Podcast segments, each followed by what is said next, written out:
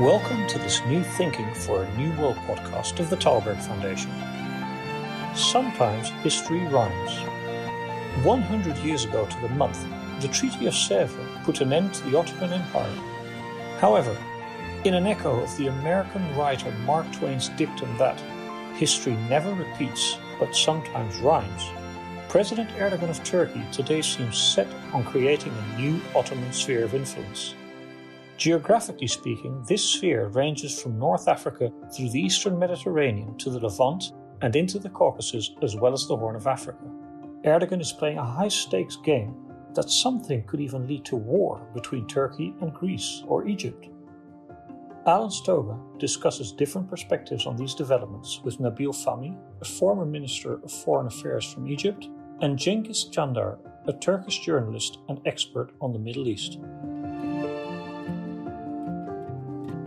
100 years ago, almost to the date, Turkey was forced by Britain and France to sign the Treaty of Sèvres, which formally at least ended the Ottoman Empire.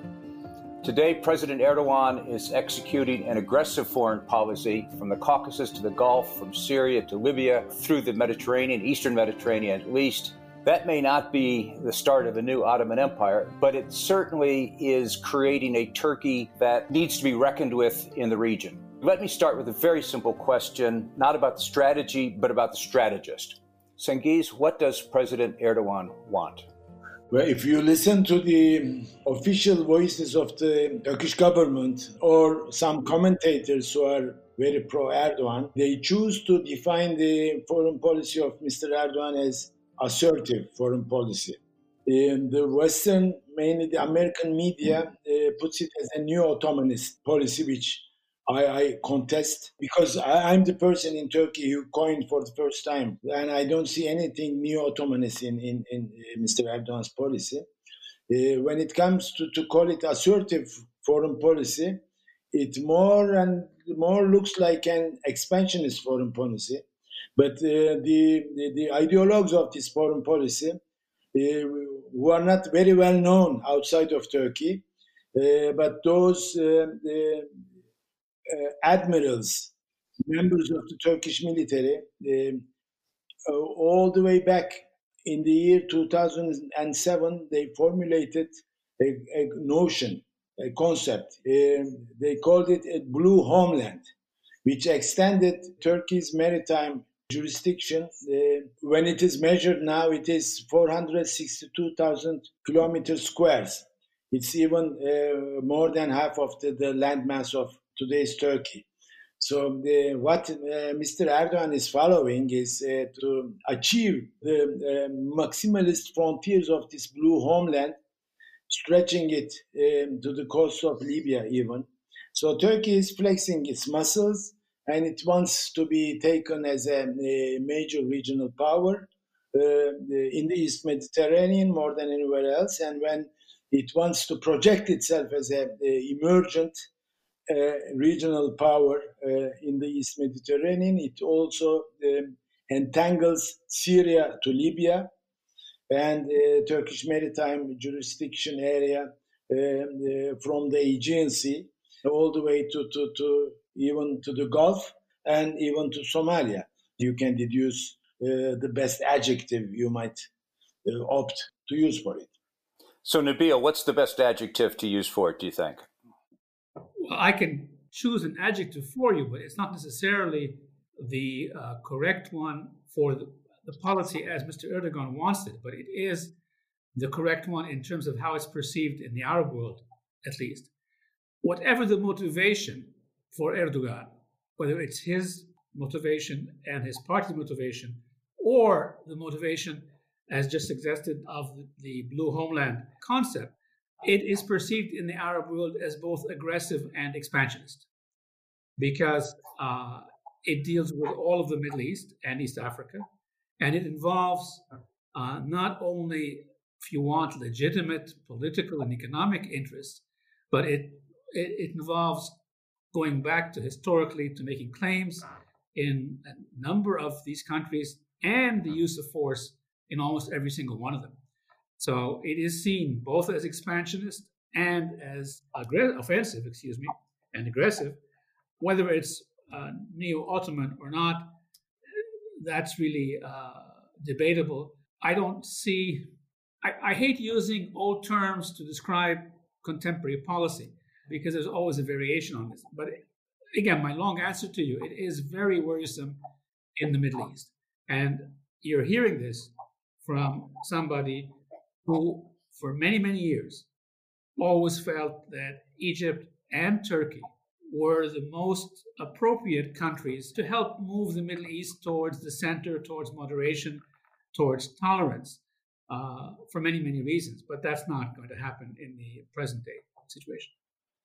Let's focus on uh, on that, if not conflict, at least confrontation, potential confrontation between Turkey and Egypt. You're both advocates of diplomacy. What's the chance for the diplomats to, to calm this down? Well, let me jump in first here. Uh, at the beginning of this year, I wrote an article in, in the Arab media suggesting that Libya would probably be the first battleground in the Middle East, not Iran, as uh, was thought at the time. And my concern, frankly, was a growing Turkish aggressiveness in Libya, coupled with the fact that Egypt cannot allow for threats to be too close to its border. And a third element that there are so many surrogates on the ground and non controlled parties in Libya that anything could go wrong. Uh, I'm very glad to see that the heating up of the situation about three weeks ago uh, caused both the Egyptians to draw a red line and the Turks, while continuing their policy, to sort of not push the uh, that last button too quickly that the increased threat potential may have woken up some rational thinking about what uh, not going too far. But I still believe that uh, violence in Libya, either directly between uh, Turkey and Egypt, but more probably uh, as a function of surrogate activities, is still possible. I would tremendously hope it's not the case. Uh, but frankly, without cumulative global action, uh, this can really get out of hand very, very quickly. And it does not serve Turkey's interest, nor does it serve Egypt's interest. It's impossible to really engage in a serious, constructive discussion between uh, the Turkish government led by, by President Erdogan and the government led by uh, President Sisi. They personally have so much uh, so much at odds that it's not possible to take that as one step. And I don't think that either side is ready to sort of start at a lower level. So I'd love to see some wise European and some wise Arabs uh, try to engage together in talking to the two sides, because this can get out of hand very quickly. Cengiz, do you think that Turkey is looking for a solution in Libya and in the Eastern Mediterranean, or feels that it still has space to build pressure and pursue its assertive expansionist blue homeland strategy? Well, if this is a quiz, uh, if this was a quiz question, I would go for B. A very tangible example I have to, to, to uh, point out that um, uh, it's not only a matter between Turkey and Egypt uh, in the agenda, it's between Turkey and Greece, uh, which has much more priority than a confrontational uh, situation that might that might arise from Turkey's policies in the East Mediterranean or in Libya, uh, the, the imminent danger is between uh, Turkey and uh, Greece, both NATO members. And um, just to, give a tangible example, how Turkey is uh, much closer to the uh, mindset of a zero-sum game, that there would be exploratory talks between Turkey and Greece concocted by, by Germany, actually, the, behind the curtain. Uh, so the, the two countries would sit down to negotiate, and uh, actually uh, they would sit down uh, uh, for, as they called it, exploratory talks um, to find ways to negotiate. And Mr. Erdogan, just a couple of days ago, announced that uh, the exploratory talks will not take place. There is nothing to talk with Greece. Uh, it is a real uh, problem which might lead into a, a skirmish if we can't rule out a confrontation between Turkey and Greece. And we have to uh, take always into consideration the, the imperatives of Turkish domestic policy the economic uh, performance of the, the regime in Turkey and the, the situation of the, the of uh, Mr. Erdogan within Turkey itself, which could translate itself quite quickly uh, into a con- confrontation not with Egypt, which would not be bought by the Turkish public because it's too far away uh, and it doesn't constitute any kind of national security threat to Turkey, Egypt.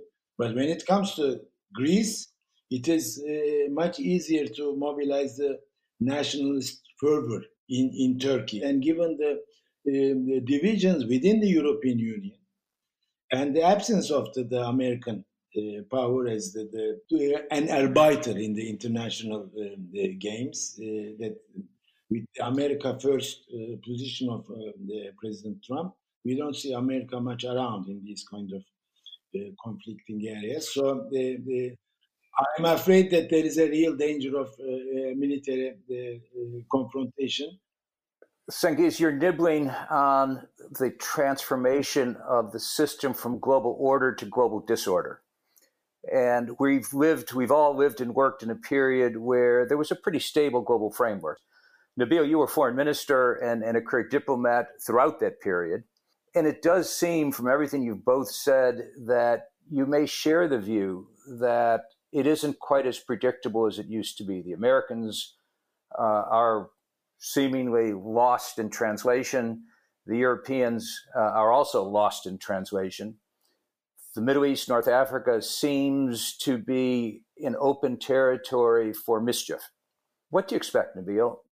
Well, let, let me start by saying I kept using the word surrogates uh, regarding the Libyan theater. Uh, I didn't necessarily mean only non state surrogates, but actually different players who came into the bargain uh, for different purposes. Uh, and without being pejorative towards anybody, the role played by Russia, for example, appears to be against Turkey in Libya, but it's also partnering with Turkey in Syria, as Cengiz said. Uh, so there are just simply too many players on the ground for nation states to carefully check and balance each other without the potential for big mistakes happening. That's my first point. My second point, I completely agree that the uh, Greece situation is probably uh, more domestic related to Turkey in terms of getting momentum for it, and the potential for problem there also exists. Although maybe the fact that both are in NATO it would be a slowing down issue here. Um, in answer to your question, Alan, it's really very difficult to calculate. You can't play Russian roulette any longer in diplomacy. Uh, you don't know what's coming up next, or frankly, who's going to throw the dice uh, or put the bullet where, because there are so many players there. Uh, it's it's really ironic East Mediterranean now has become a wealth of energy at the time where actually gas prices are going down and there's too much supply. And it, the conflicts have extended from Arab Israeli issues to uh, North Africa issues and also, of course, the, the uh, Greek uh, uh Turkish issues. Uh, the main superpower isn't there the uh, Europeans are divided on the ground. So it's very difficult to calculate what to do, who to ask to do what. But I would actually argue, nevertheless, we have to go back to the point of trying to compete legitimately, not for zero sum games, uh, not as a function of a balance of power, but a function of a balance of interest.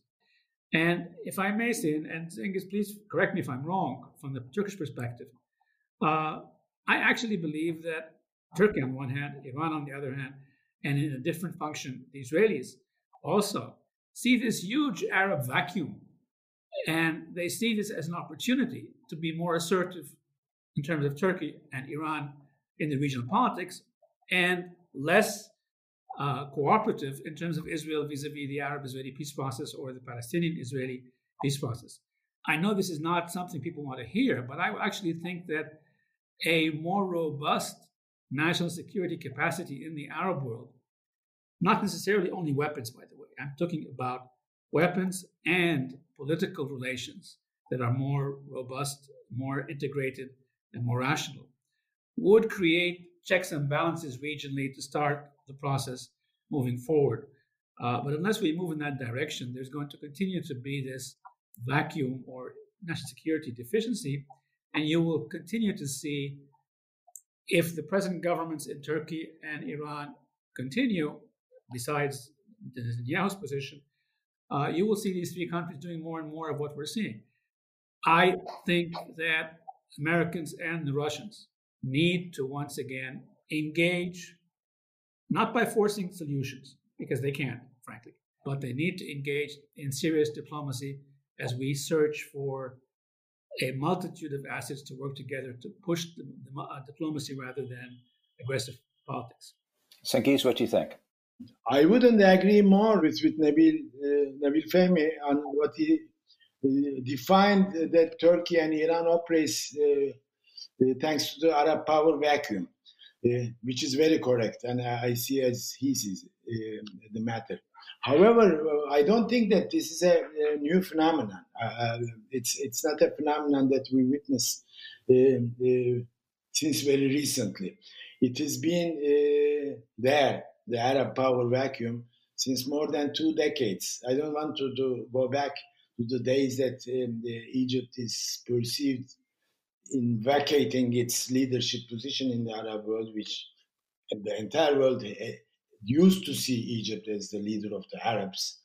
Uh, more than anybody else, the Arabs themselves saw Egypt as such. Uh, but uh, let's leave it aside, and, and if we, we, go back to the turn of the century, the, with the war on Iraq, later the, the, Arab Spring, when Syria was fragmented, and uh, and since then, since the turn of the century, the, the, the major um, issue of the Middle East, the pivotal issue of the Middle East, which was the Palestinian question, uh, was no more addressed. The, the, center of gravity of the Middle East moved towards the east, Iraq, Iran uh, uh, uh line to that front. So Mesopotamia actually replaced Levant as being the, the uh, center of gravity of the, the power relations in the uh, greater Middle East region. And therefore, uh, the, uh, although I, I totally agree with the observation of Nabil, the, the wish that he just voiced, I might share it emotionally, but I don't see it to be achieved in the realistic sense how the Arab power will be uh, constructed or established in the foreseeable future. I can see that, and therefore, if we go back to the formulation of uh, your question, Alan, we are now living in the time of the world disorder, not in a world order, but world disorder. Uh, therefore, for a, in this very long transitional period for the world history, probably we will see more chaos, more disorder, and more uncertainty, uh, particularly for our region, for the Middle East, East Mediterranean, and North Africa. If I could just jump in in 30 seconds, I agree with everything uh, just said.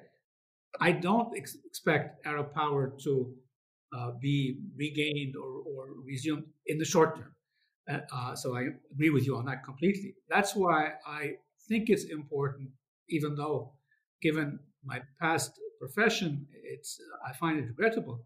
We need to encourage the international community to play a role here to help stabilize the Middle East because we won't be able to do it in the short term.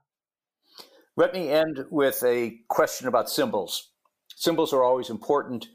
Uh, we've recently seen President Erdogan convert the Hagia Sophia back to a mosque after many years as a museum, thanks to Ataturk. How important is the Hagia Sophia, Well, as uh, the G- German word Kulturkampf counts in explaining uh, political developments, this is a very, very vivid uh, signal of the Kulturkampf, uh, the culture uh, war that uh, Mr. Erdogan is waging in order to replace the republic with the, the Kemalist decorations that he inherited and to, to transform it into, as he calls it, new Turkey with his strong stamp on it. But um, um, I am one of those uh, in Turkey uh, um, who um, claims that this is not Islamism.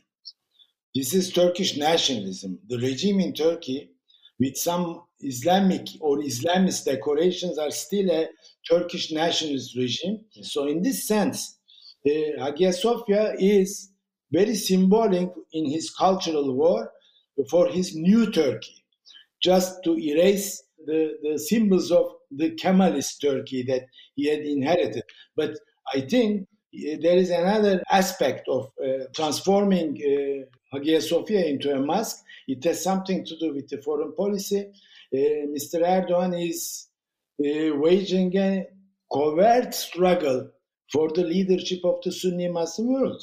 And the target, uh, he, what he targets is the axis, as he sees it, of Egypt, Saudi Arabia, and United Arab Emirates. So uh, he's trying to score uh, with transforming Hagia Sophia into a mosque in the Sunni Muslim world. And in his speech concerning uh, Hagia Sophia, which he said this is the inauguration of a new epoch in Turkey, which will be which will be crowned by the liberation of the Al-Aqsa Mosque in Jerusalem. So he attaches Hagia Sophia issue to Jerusalem uh, and he is well known uh, uh, for his sponsoring of Hamas and the Muslim Brotherhood all over the uh, Arab world. So it, it was very significant in, in uh, for multiple reasons the the the, the, the conversion of uh, Hagia Sophia into a mosque. Nabil, it really is the last question. how do you see the consequences of Hagia Sophia playing out uh, in the Arab world, in the Muslim world? Is it significant, or is it an old symbol, not a not a relevant symbol today? Well, I'll tell you, it's uh, and I say this respectfully. Uh, anybody who's been following international affairs and politics knows that substance is of paramount importance, but timing is also uh, very consequential. Uh, given the the, re- the turmoil in the Middle East, this has had very little uh, reaction in the Arab world, uh, particularly reaction beyond a Muslim sentiment. Uh, but among the middle class, uh, if you want, secular Arab world, it was found to be interesting, but nothing that would generate a lot of momentum. Uh, I just want to refer again to something very interesting here. Egypt and Turkey are actually both becoming more nationalistic, but from different angles. Uh, from the Egyptian government perspective, with President Sisi in particular, he's made it a point from the very first day he was elected to go to Christian celebrations, to fix the monastery, and, and all that. Uh, his reason being that Egypt is a nation state. It's not based on sectarianism or on, and he's a very pious uh, religious person, by the way. But he wants to emphasize the national identity of Egypt and the national identity of Arabs. Therefore, they include, as they did many, many years ago, Muslims, Christians, and even a small number of Jews uh, that remained in, in, in, the country. So, this is part of our national, or the president's national approach and the country's national approach that we are a nation state. This is our identity. Uh, we don't play the religious card in the Islamic sense.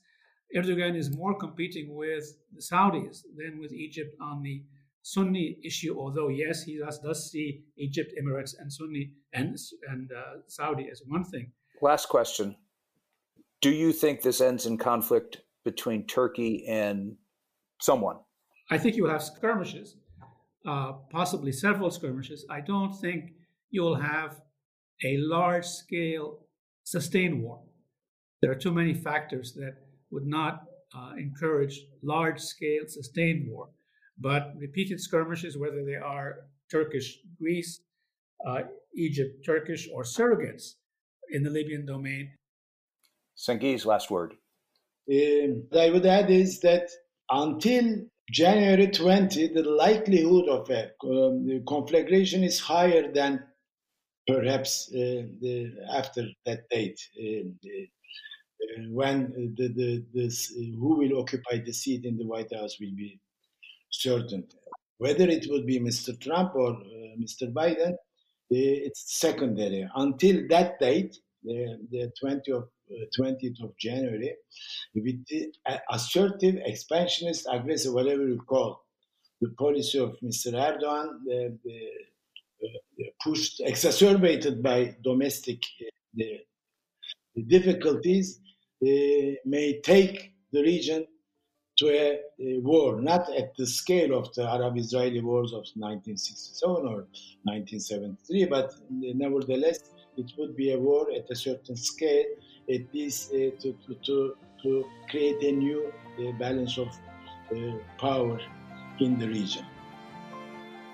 So, based on that, we should have our next conversation in January, maybe January 19th.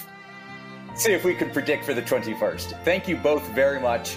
Uh, it is a strange new world in which we are, are living, and thank you for tying it to the world we've left uh, and for highlighting some of the uncertainties that are going to define what comes next. Thank you very much. Thank you very much. Thank you, Alan. Thank you, Thank you for listening to this episode of the New Thinking for a New World podcast. We welcome your comments and please subscribe to other episodes in the podcast app of your choice. This podcast was made possible with the generous support of the Stavros Niarchos Foundation.